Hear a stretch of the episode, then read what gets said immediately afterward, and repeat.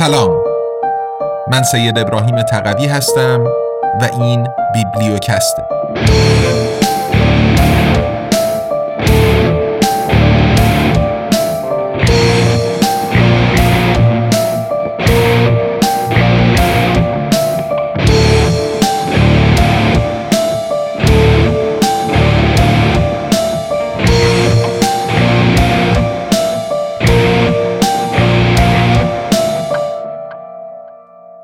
امپراتوری USA قدرت جهانی بیوجدان.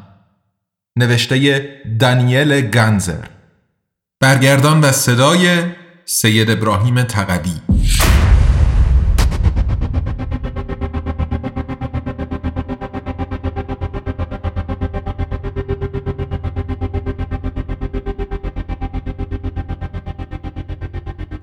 قسمت هفتم.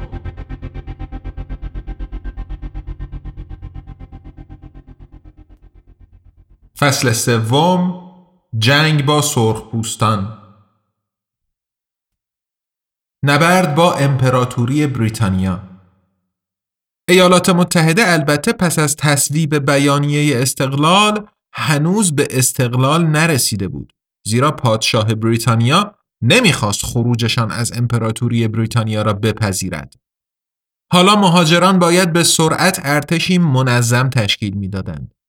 جورج واشنگتن رهبر شورشیان تنها با پانزده هزار سرباز جنگی چریکی علیه نیروهای انگلیسی رهبری کرد. نیروی هوایی آن وقتها هنوز وجود نداشت. جنگ در درجه اول روی زمین جنگیده می‌شد.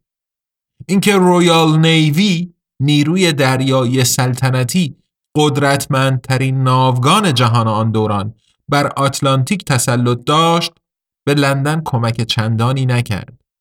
چرا که سیزده مستعمره می توانستند خوراک خود را تأمین کنند. قطع مسیرهای تأمین غذا و گرسنگی دادن به دشمن راهبرد جنگی کلاسیک نیروی دریایی بریتانیا بر مستعمره نشینان بی اثر بود. فرانسوی ها این شورش در آمریکای شمالی را مشتاقانه دنبال می کردند. آنها به شکست بریتانیایی ها امیدوار بودند و به چریک های جورج واشنگتن سلاح می رسندند. لندن هم به نوبه خود واحدهایش را اینگونه تقویت کرد که در اروپا سی هزار مزدور استخدام شدند. اکثریتشان آلمانی که با کشتی به جنگ در آمریکای شمالی اعزام می شدند. علاوه بر این بریتانیایی ها سرخ پوست ها را هم مسلح کردند زیرا امیدوار بودند به این شیوه شورش در سیزده مستعمره را سرکوب کنند. اما این ترفند چاره ساز نبود. هنگامی که فرانسه استقلال سیزده مستعمره را به رسمیت شناخت و از 1780 خود در کنار مهاجران با سربازهای فرانسوی در جنگ استقلال وارد شد و با جورج واشنگتن علیه بریتانیایی ها جنگید ورق برگشت. امپراتوری بریتانیا ناچار شد در معاهده پاریس 1783 همه 13 مستعمره را رها کند تا مستقل باشند و از همه ادعاهای سرزمینیش در شرق میسیسیپی چشم بپوشد. تنها کانادا تحت حاکمیت بریتانیا باقی ماند. معاهده پاریس در لندن به عنوان ننگی بزرگ و در پاریس و واشنگتن فتحی عظیم تلقی می شد. سیزده مستعمره با این معاهده همچنین سرزمین وسیع میان آپالاش و رود میسیسیپی را صاحب شدند و به این شکل قلمرو ایالات متحده هنوز نوپا گسترش چشمگیری یافت. در مقابل ایالات متحده دیگر ادعایی بر مایملک بریتانیا در شمال طرح نمی کرد که به این ترتیب مرز با کانادا شکل گرفت. به رهبری جیمز مدیسون این سیزده مستعمره در سال 1788 برای خود قانون اساسی مشترکی تنظیم و به عنوان قوه مقننه کنگرهی متشکل از سنا و مجلس نمایندگان به عنوان قوه مجریه رئیس جمهوری منتخب رأی دهندگان هر کدام از ایالتها و به عنوان قوه قضاییه دادگاه عالی را به عنوان بالاترین مرجع ایجاد کردند. جورج واشنگتن که به لطف حمایت فرانسه توانسته بود بریتانیایی ها را شکست دهد در 1789 به عنوان نخستین رئیس جمهور ایالات متحده انتخاب شد. اتش سیری ناپذیر مستعمر نشینان به زمین محدوده سکونتشان مرز را مدام به سوی غرب جابجا می کرد. سرخ پوستانی که در برابر گسترش مهاجران مقاومت می کردند کشته یا آواره می شدند. این گونه بود که در شرق میسیسیپی ایالتهای جدید کنتاکی 1792 تنسی 1796 اوهایو 1803 لویزیانا 1812 ایندیانا 1816 میسیسیپی 1817 ایلینوی 1818 و آلاباما 1819 در زمینهایی شکل گرفتند که از سرخپوستان دزدیده شده بود. در شمال ایالات متحده تلاش کرد کانادا را تصرف کند اما شکست خورد زیرا بریتانیایی ها در 1814 در جریان به اصطلاح جنگ دوم استقلال واشنگتن پایتخت جدید و کاخ سفید را به آتش کشیدند. گسترش ایالات متحده به غرب موفقیت آمیزتر بود. فرانسه در زمان حکومت ناپل اون در 1803 مستعمره بزرگ خود لویزیانا را نامگذاری شده به افتخار لویی چهاردهم در فرانسه ملقب به پادشاه آفتاب به مبلغ مضحک 15 میلیون دلار به ایالات متحده فروخت که به این ترتیب قلمرویش در یک آن دو برابر شد. در منطقه وسیع غرب میسیسیپی ایالتهای جدید دیگری مانند میسوری 1821 آرکانزاس 1836 آیووا 1846 مینسوتا 1858 کانزاس 1861 نبراسکا 1867 و داکوتای جنوبی 1889 تأسیس شدند. خرید لویزیانا بزرگترین معامله املاک در تاریخ بود. سرخپوستانی که نسلها در این سرزمین ها ساکن بودند در نتیجه جنگ از آنها رانده شدند. اما چرا ناپل اون راضی شد چنان قلمرو وسیعی را به چنان مبلغ ناچیزی بفروشد؟ چون در اروپا مهیای جنگی بزرگ با انگلستان می‌شد و نمی توانست همزمان در بر جدید یک امپراتوری استعماری را نیز اداره کند. ناپلئون امید داشت تا با خزانه جنگی سرشارش کاملا بر اروپا مسلط شده و پس از آن نگاهش را بار دیگر به آمریکای شمالی معطوف کند که اما موفق نشد. در 1815 ناپلئون در نبرد واترلو مقهور ژنرال انگلیسی ولینگتون و فیلد مارشال پروسی بلوشر شد. امروزه هنوز هم نام شهر نیو اورلئان در ایالت لوئیزیانا واقع بر کرانه خلیج مکزیک یادآور مستعمرات پهناور فرانسه در آمریکای شمالی است. آلاسکا را ایالات متحده در 1867 در برابر مبلغ ناچیز 7 میلیون دلار از روسیه خرید و با این کار بار دیگر قلمرو خود را گسترشی چشمگیر داد.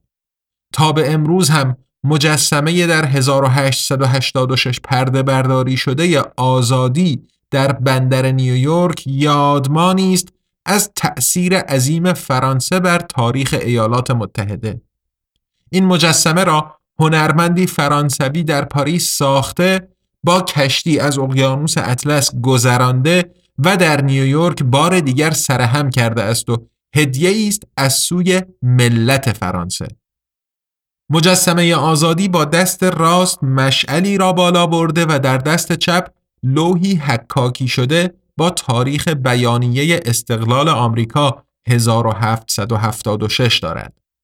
در پای مجسمه زنجیری شکسته قرار دارد که نمادی است از رهایی از بردگی بریتانیایی ها.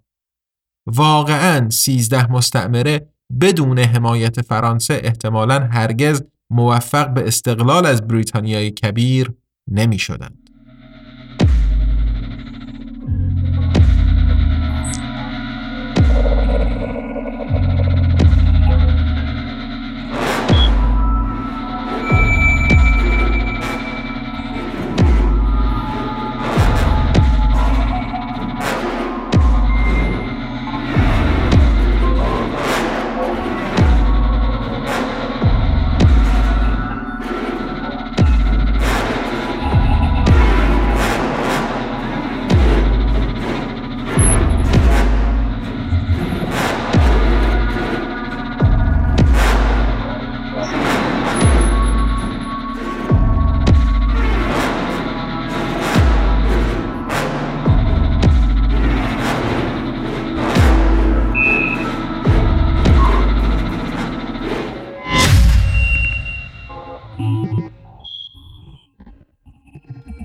جنگ با مکزیک در 1846 پس از بیانیه استقلال و پیروزی بر امپراتوری بریتانیا سران دولت جدید ایالات متحده آمریکا در فیلادلفیا گرد هم آمدند و در کنوانسیون قانون اساسی سال 1788 مقرر کردند که ائتلاف نوپای ایالتها باید برای خود ارتشی تشکیل دهد. ویلیام پترسون نماینده ایالت نیوجرسی این چنین استدلال کرد. هیچ دولتی نمی‌تواند تنها بر روی کاغذ موجودیت پیدا کند.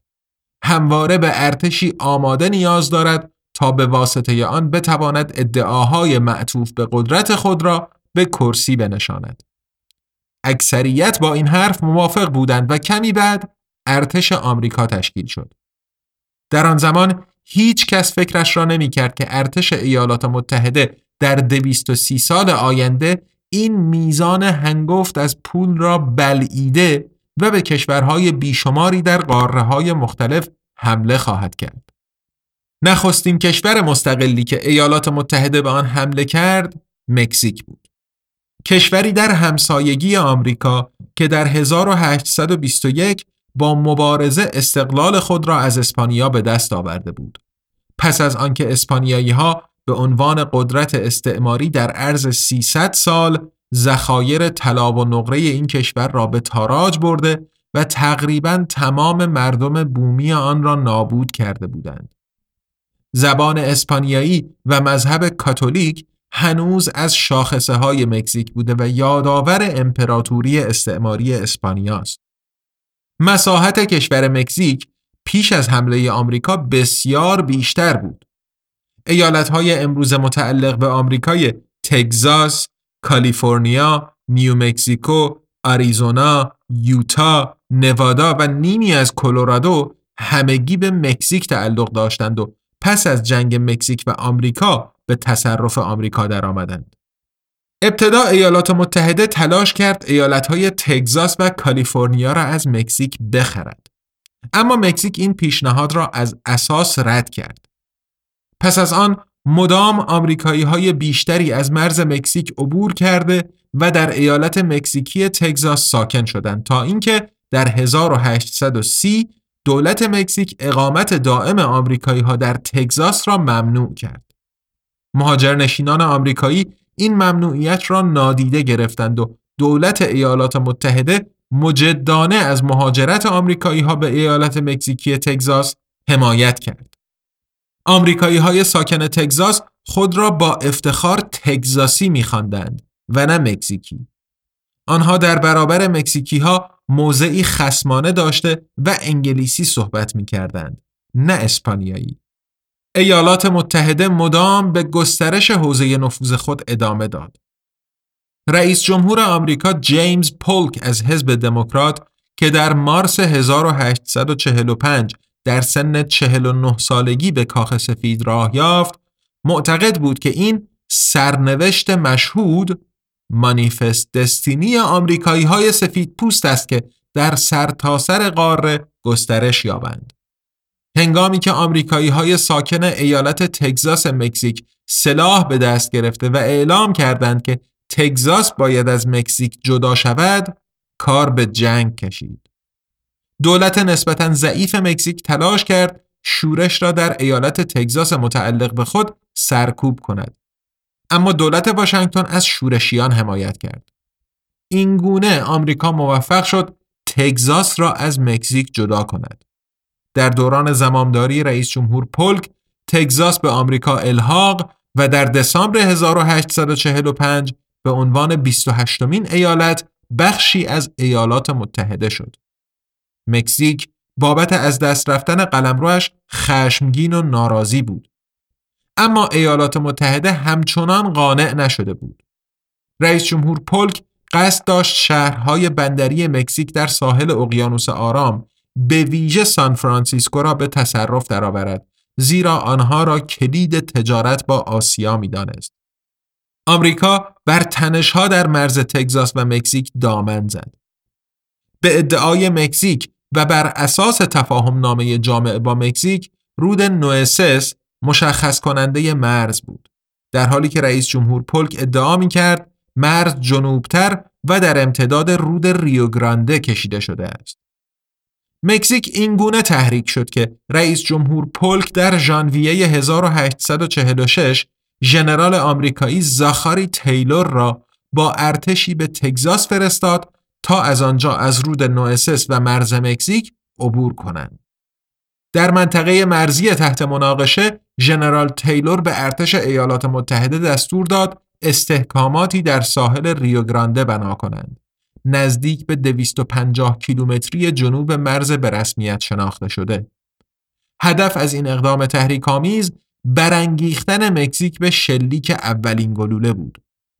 مکزیکی ها مسررانه رود نوئسس را مرز بین تگزاس و مکزیک می دانستند. هنگامی که مکزیک تحقیر شدن را تنها راه پیش روی خیش دید پس از ماهها درنگ دست به مقاومت زده و تلاش کرد ایالات متحده را به زور از مکزیک براند. افسر آمریکایی یولیسس گرانت در خاطرات خود آغاز جنگ را اینگونه به یاد می آورد. حضور نیروهای ایالات متحده در حاشیه قلمرو تحت مناقشه و دور از مناطق مسکونی مکزیکی ها برای دامن زدن به خصومت کافی نبود. به همین دلیل رئیس جمهور پلک دستور داد تا حادثه ای صحنه آرایی شود. چنانکه گرانت می‌گوید ما را فرستاده بودند تا درگیری ایجاد کنیم. اما مهمترین مسئله این بود که مکزیک شروع کننده آن باشد. آخر اینکه کنگره اعلان جنگ می کرد خیلی بعید بود. ولی اگر مکزیک به نیروهای ما حمله می کرد آن وقت قوه مجریه می توانست اعلان جنگ کند. ایالات متحده به هیچ عنوان حق نداشت نیروهایش را به خاک مکزیک اعزام کند.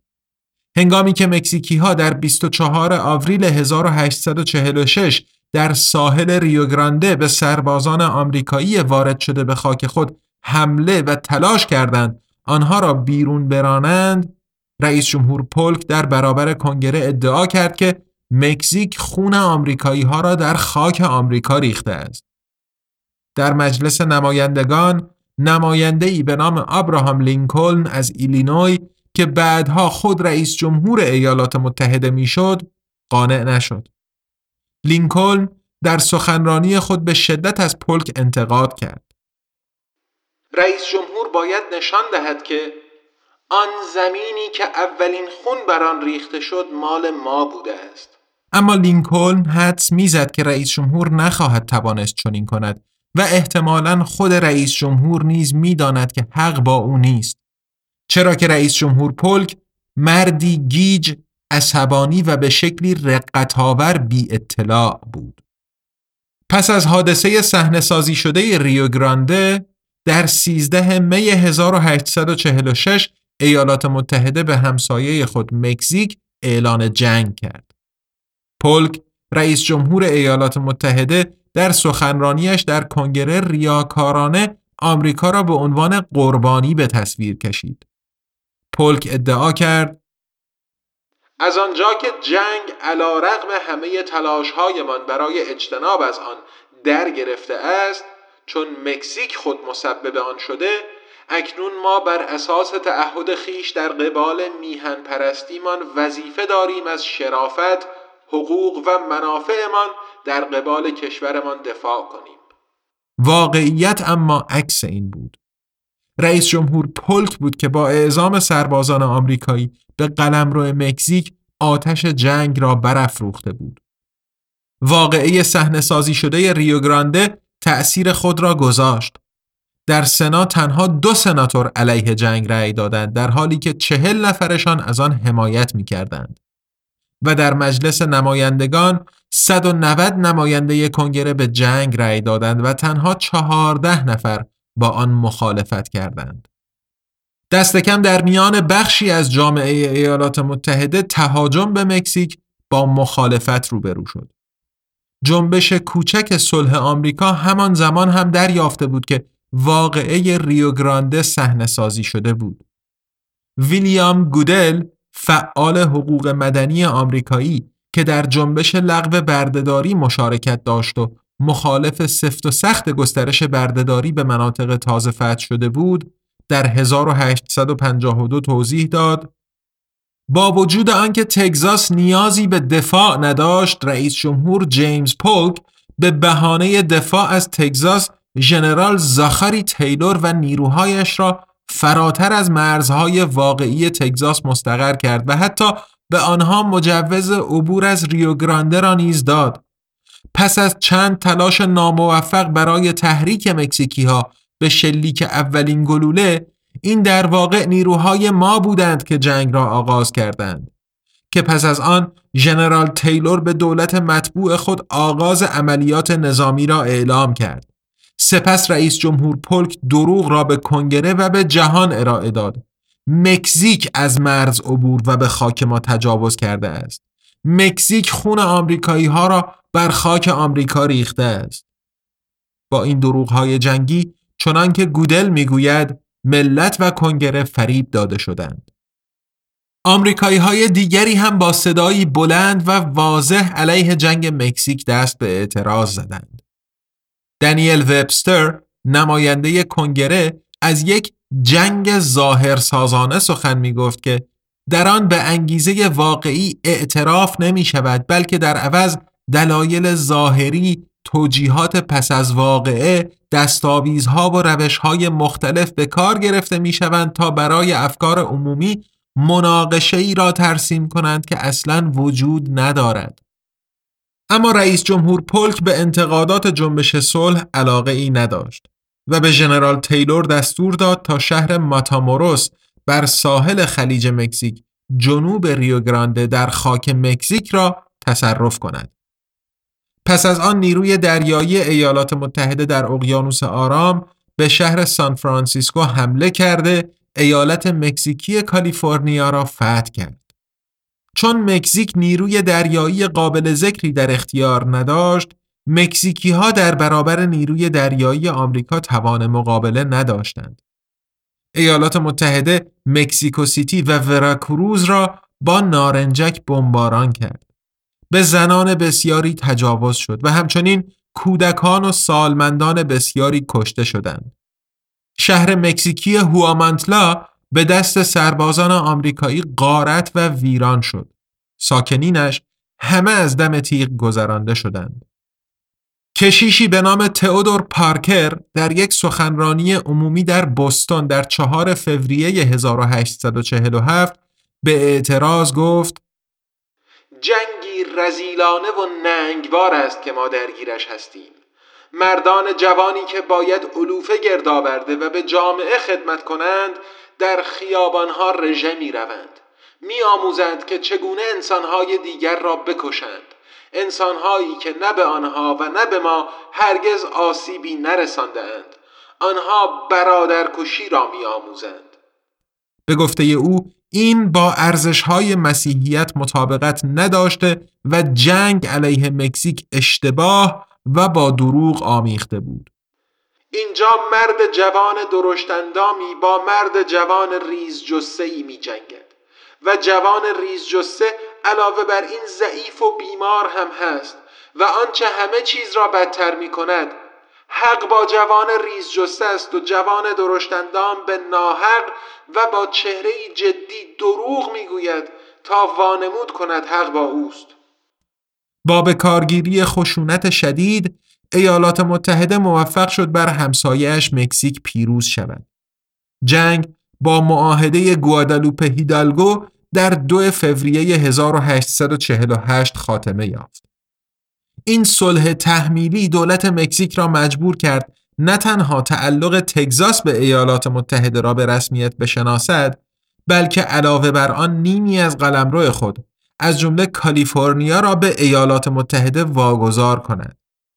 آنچه برای مکزیکی های ساکن در این منطقه وسیع باقی ماند حق انتخاب بود که یا ظرف یک سال به مکزیک مهاجرت کنند یا تابعیت ایالات متحده آمریکا را بپذیرند. رئیس جمهور پولک اینگونه قلمرو ایالات متحده را گسترش چشمگیری داد. اما سلامتیش در این میان آسیب دید. وزیر امور خارجهش جیمز بوکانن درباره رئیس جمهور پولک گفته است که او در دوران ریاست جمهوریش ظاهر مردی سال خورده پیدا کرده بود. پلک پس از پایان دوره زمامداریش برای انتخاب مجدد نامزد نشد و در سال 1849 در 53 سالگی مرد. ژنرال زاخاری تیلور که جنگ را آغاز کرده بود به عنوان قهرمان جنگی مورد تجلیل قرار گرفته و به عنوان جانشین پلک به ریاست جمهوری انتخاب شد.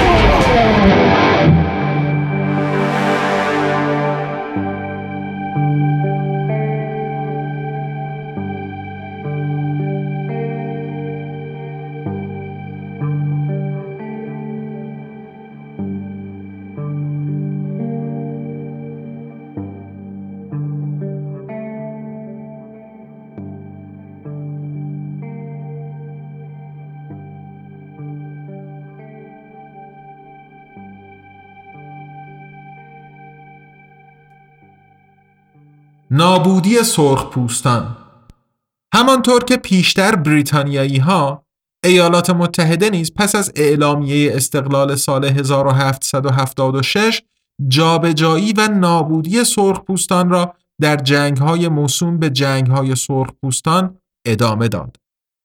مناطق وسیعی که ایالات متحده از فرانسه با خرید و از مکزیک با جنگ به چنگ آورده بود نامسکون نبودند بلکه قبایل مختلف سرخپوست در آنها سکونت داشتند. اینها در مواجهه با ارتش ایالات متحده با یکدیگر متحد نبودند و در نتیجه مدام بیشتر و بیشتر از قلمرو و محل زندگیشان را از دست می‌دادند.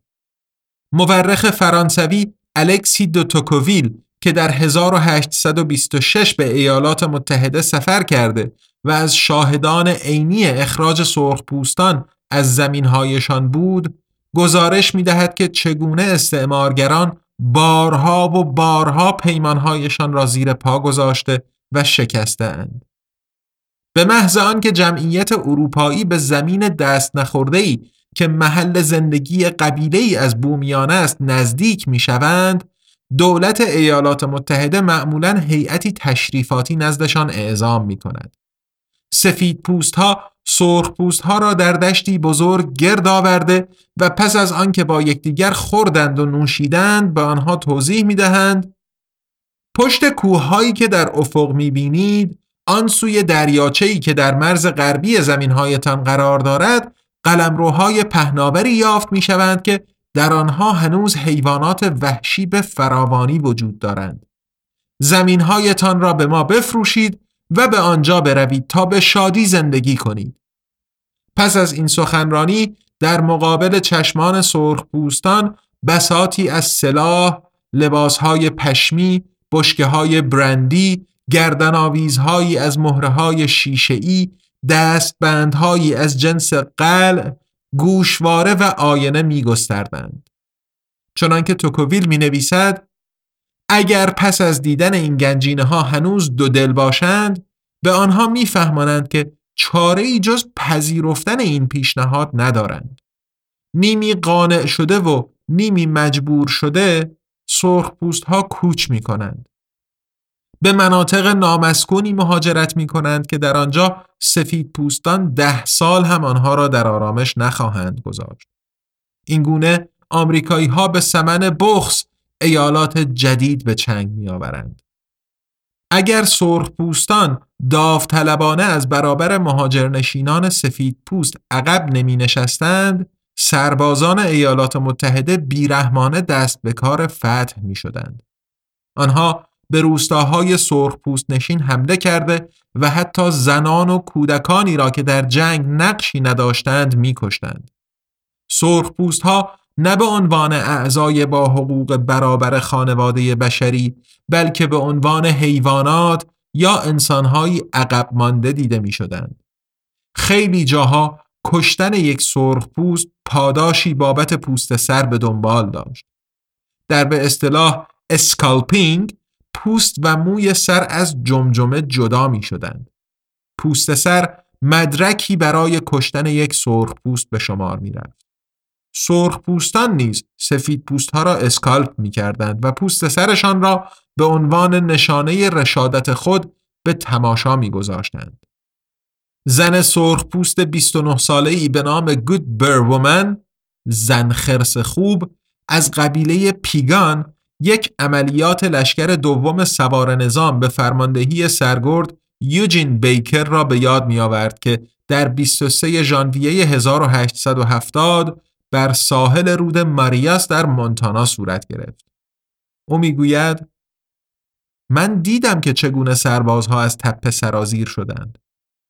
رئیس قبیله پیگان هویرانر سنگین دو تعجب کرد چرا که تا آن زمان روابطش با سفیدها مسالمت آمیز بود. اداره امور سرخپوستان ایالات متحده حتی کتبا امنیت او را تضمین کرده بود. رئیس اماننامه را از ویگوم کپر سرخپوستیش آورده و نشان فرمانده داد. چنان که شاهد عینی گود برومن گزارش می دهد، افسر سوار نظام بیکر سند را پس از خواندن پاره کرد. وقتی هویران رویش را برگردان سربازها به او شلیک کرده و او را کشتند. پس از کشتن رئیس سربازان آمریکایی روستا را ویران کردند. زن پیگان می‌گوید سربازان هر کسی را که نزدیکشان بود از دم تیغ گذراندند و همه مردها زنها و بچه ها را سلاخی کردند. آن روز بیشتر جنگجویان پیگان به شکار رفته بودند. فقط پانزده نفرشان در روستا بودند. فقط یکی از آنها اصلا تیری شلیک کرد. یک کشتار تمام ایار بود. سرخپوستان اندکی جان به در بردند. جنگل ها و رودخانه ها پر از جنازه بودند. دست کم 173 سرخپوست در این روز در این روستا کشته شدند. این کشتار در مونتانا حادثه ای منفرد نبود. روایات مشابهی از ایالات دیگر وجود دارند. مورخ آمریکایی بنجامین مدلی که در دانشگاه کالیفرنیا تدریس می کند ثابت می کند که ایالات متحده پس از فتح کالیفرنیا در جنگ مکزیک بیرحمانه علیه سرخپوستان ساکن آنجا وارد عمل شد. به گفته مدلی باید در کالیفرنیا از یک نسل کشی علیه سرخپوستان سخن گفت. بین سالهای 1846 و 1873 شمار سرخپوستانی که در کالیفرنیا زندگی می کردند کاهش چشمگیری یافت. از نزدیک 150 هزار نفر به 30 هزار نفر. نتیجه گیری مدلی درباره نسل کشی در کالیفرنیا این است که دولت ایالات متحده سیاستمداران اهل کالیفرنیا و سربازان آمریکایی فعالانه و آمدانه در نابودی سرخپوستان مشارکت کردند. درباره این روی تاریک تاریخ امروزه در ایالات متحده با اکراه سخن گفته می شود. در حالی که به عنوان مثال در آلمان جنایات رایش سوم نقادانه تحلیل می شوند در ایالات متحده تلاش می شود فجایع جنگ با سرخپوستان به فراموشی سپرده شوند. آرام ماتیولی مورخ سوئیسی به درستی می‌گوید نابودی سرخپوستان آمریکای شمالی به عنوان رویدادی کلیدی دیگر نباید از تاریخ آمریکا روتوش و حذف شود. اگرچه ایالات متحده خود از دل انقلابی ضد استعماری پدید آمد، خود به سرعت به قدرتی استعماری تبدیل شد که بیمهابا به سوی غرب گسترش یافت. در حق چروکی ها هم بیعدالتی بزرگی صورت گرفت. در جورجیا سفید پوستان طی قراردادی مالکیت آنها بر زمینهایشان را تضمین کرده بودند. ولی وقتی در آنجا طلا کشف شد این قرارداد دیگر ارزشی نداشت. رئیس جمهور وقت آمریکا اندرو جکسون بیرحمانه علیه سرخپوستان وارد عمل شد و هفت هزار سرباز آمریکایی اعزام کرد که چروکی ها را در سال 1838 وادار کردند سرزمین آبا و اجدادی خود را ترک و با گذر از مسیر ها 1600 کیلومتر آن سوتر به اوکلاهوما نقل مکان کنند. بسیاری از سرما، گرسنگی و وبا جانشان را از دست دادند. هر کس که می‌خواست بگریزد سلاخی می‌شد. سربازی به نام جسی برنت نوشت یک راهپیمایی مرگ بود. در انتها چهار هزار گور خاموش حاشیه راه ما را مزین می کردند. صنعت فیلمسازی ایالات متحده درگیری های خشونت آمیز میان آمریکایی ها و سرخپوست ها را بارها دستمایه آثار خود قرار داده ولی نقش های مثبت و منفی را چنان جابجا جا کرده است که اغلب نقش آدم بدهای داستان به سرخپوست ها اختصاص می‌یابد. این در حالی است که سرخپوستان ساکنین اولیه آمریکای شمالی هستند که اروپایی های سفید پوست زمین های آنها را دزدیدند. اما زبان تصویری هالیوود اغلب قدرتمندتر از تحقیقات تاریخی است و با تکرار مداوم توانسته تصویری تحریف شده از وقایع را به شکل گسترده‌ای جا بیاندازد. در فیلم های کلاسیک وسترن سوار نظام معمولا به عنوان یک ناجی که در موقع استرار چشم به راهش هستند وارد شده سرخپوست های شرور و بیرحم را عقب رانده و از مهاجر نشینان سفید پوست بی پناه بیگناه خدا باور محافظت می کند. با این بازندیشی ایالات متحده تا به امروز تلاش می کند جنایاتی را که در حق سرخپوستان مرتکب شده به وادی فراموشی بسپارد. تنها فیلم های اندکی مانند باگرگ ها میرقصد با بازی هنرپیشه آمریکایی کوین کاستنر که داستانش در 1863 رخ می دهد قصاوت سوار نظام و تراژدی قصب زمین ها را نشان داده و در بینندگان نسبت به ها در این مورد قبیله سو همدلی برمیانگیزد. اسناد تاریخی تردیدی باقی نمی‌گذارند که مهاجرت اروپاییان به آمریکای شمالی برای سرخپوستان فاجعه ای مرگبار بود. قتل عام سرخپوستان جنایتی عظیم بود. بیش از چهار میلیون سرخپوست آمریکای شمالی قربانی نزاع فرهنگی با اروپاییان شدند. البته نه فقط آوارگی و خشونت نظامی بلکه همچنین بیماری های عفونی که اروپاییان با خود آورده بودند مانند آبله، سرخک، تیفوس، دیفتری و آنفولانزا نیز جان سرخپوست ها را گرفتند. علاوه بر این تقریبا انقراض گله های بوفالو در جریان احداث راه آهن منبع معیشت سرخپوستان را از بین برد. گاو نشسته رئیس قبیله سو در سوگ کشتار بیرویه بوفالوها به دست سفید پوست ها گفت بادی سرد بر دشت ها وزید هنگامی که آخرین بوفالو به خاک افتاد. باد مرگ برای مردم من.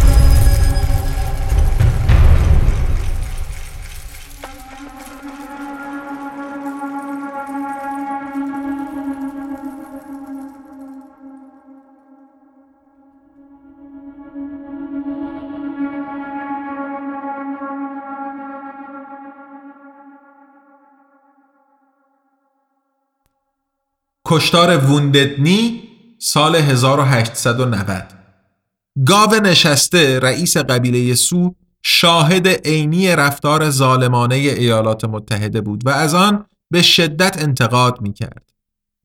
گاو نشسته خردمندانه گفت شوق مالکیت یک بیماری سفید پوستان است. این مردمان قانونهای بسیاری خلق کردند که ثروتمندان اجازه نقضشان را دارند ولی فقران نه. دینی دارند که فقرا از آن پیروی می کنند ولی ثروتمندان نه. حتی از فقرا خراج می گیرند تا از ثروتمندان حمایت کنند و از آنان که حکم میرانند. ادعا می کنند که این مام زمین ما متعلق به آنان است. برای تمتع آنان وجود دارد و همسایگان را با حصار از آن منع می کنند. تمعکاری مهاجران سفید پوست سیراب ناشدنی است. حتی اگر آمریکا دو چندان بزرگ می بود که هست باز هم برای آنان کافی نمی بود. اینگونه گاو نشسته انتقادی زود هنگام از امپریالیسم آمریکا بیان کرد. اما مهاجرنشینان برای آن گوش شنوایی نداشتند. گاو نشسته در میان سرخپوستان بسیار محترم بود زیرا در 1876 در نبرد لیتل بیگ هورن نیروهای ژنرال جورج کاستر را شکست داده و نابود کرده بود. ارتش ایالات متحده گاو نشسته را به عنوان آشوبگر رده بندی کرد و او در سال 1890 در جریان دستگیری به قتل رسید. مدام کار به کشتارهای بیرحمانه می کشید. از جمله در 29 دسامبر 1890 در وونددنی در داکوتای جنوبی هنگامی که ارتش ایالات متحده پاگونده رئیس قبیله سو را دستگیر و 120 مرد و 230 زنی را که پاگونده را مشایعت می کردند محاصره کرد. سرخپوست ها مقاومتی نکردند. هنگامی که سرهنگ جیمز فورسایت فرمان خلع سلاح سوها را صادر کرد، آنها سلاحهایشان را تحویل دادند. در حالی که ارتش ایالات متحده توپهای رولور مدل هاچکیس خود را با توان 100 شلیک در دقیقه مستقر می کرد. افسر آمریکایی فرمانده از تعداد سلاحهای تحویل داده شده قانع نشد و به سربازانش فرمان داد که چادرهای سرخ ها را تفتیش کنند. آنها دو سلاح دیگر یافتند. یکی از آنها متعلق به سرخپوست جوانی به نام کایوتی سیاه بود که توضیح داد پول زیادی برای اسلحه پرداخته و در نتیجه متعلق به اوست. سربازها با کایوتی سیاه گلاویز شدند و تیری از اسلحه او در رفت. بلا فاصله سربازان متصدی توپهای رولور مستقر شده گرداگرد اردوگاه شروع به شلیک کردند و یک حمام خون به راه انداختند. سرخپوستان غیر مسلحی که سعی می کردند فرار کنند درو شدند. 150 تا 350 سرخپوست از جمله رئیس پاگنده و همچنین زنان با کودکان شیرخوار در آغوش در این گلوله باران کشته شدند. افسر فرمانده فورسایت پس از این کشتار توبیخ نشد بلکه در عوض به سرلشکری ترفیع درجه دریافت کرد. با کشتار وونددنی جنگ های سرخ بوستان به پایان رسیدند. از آن پس دیگر مقاومت مسلحانه ای در کار نبود.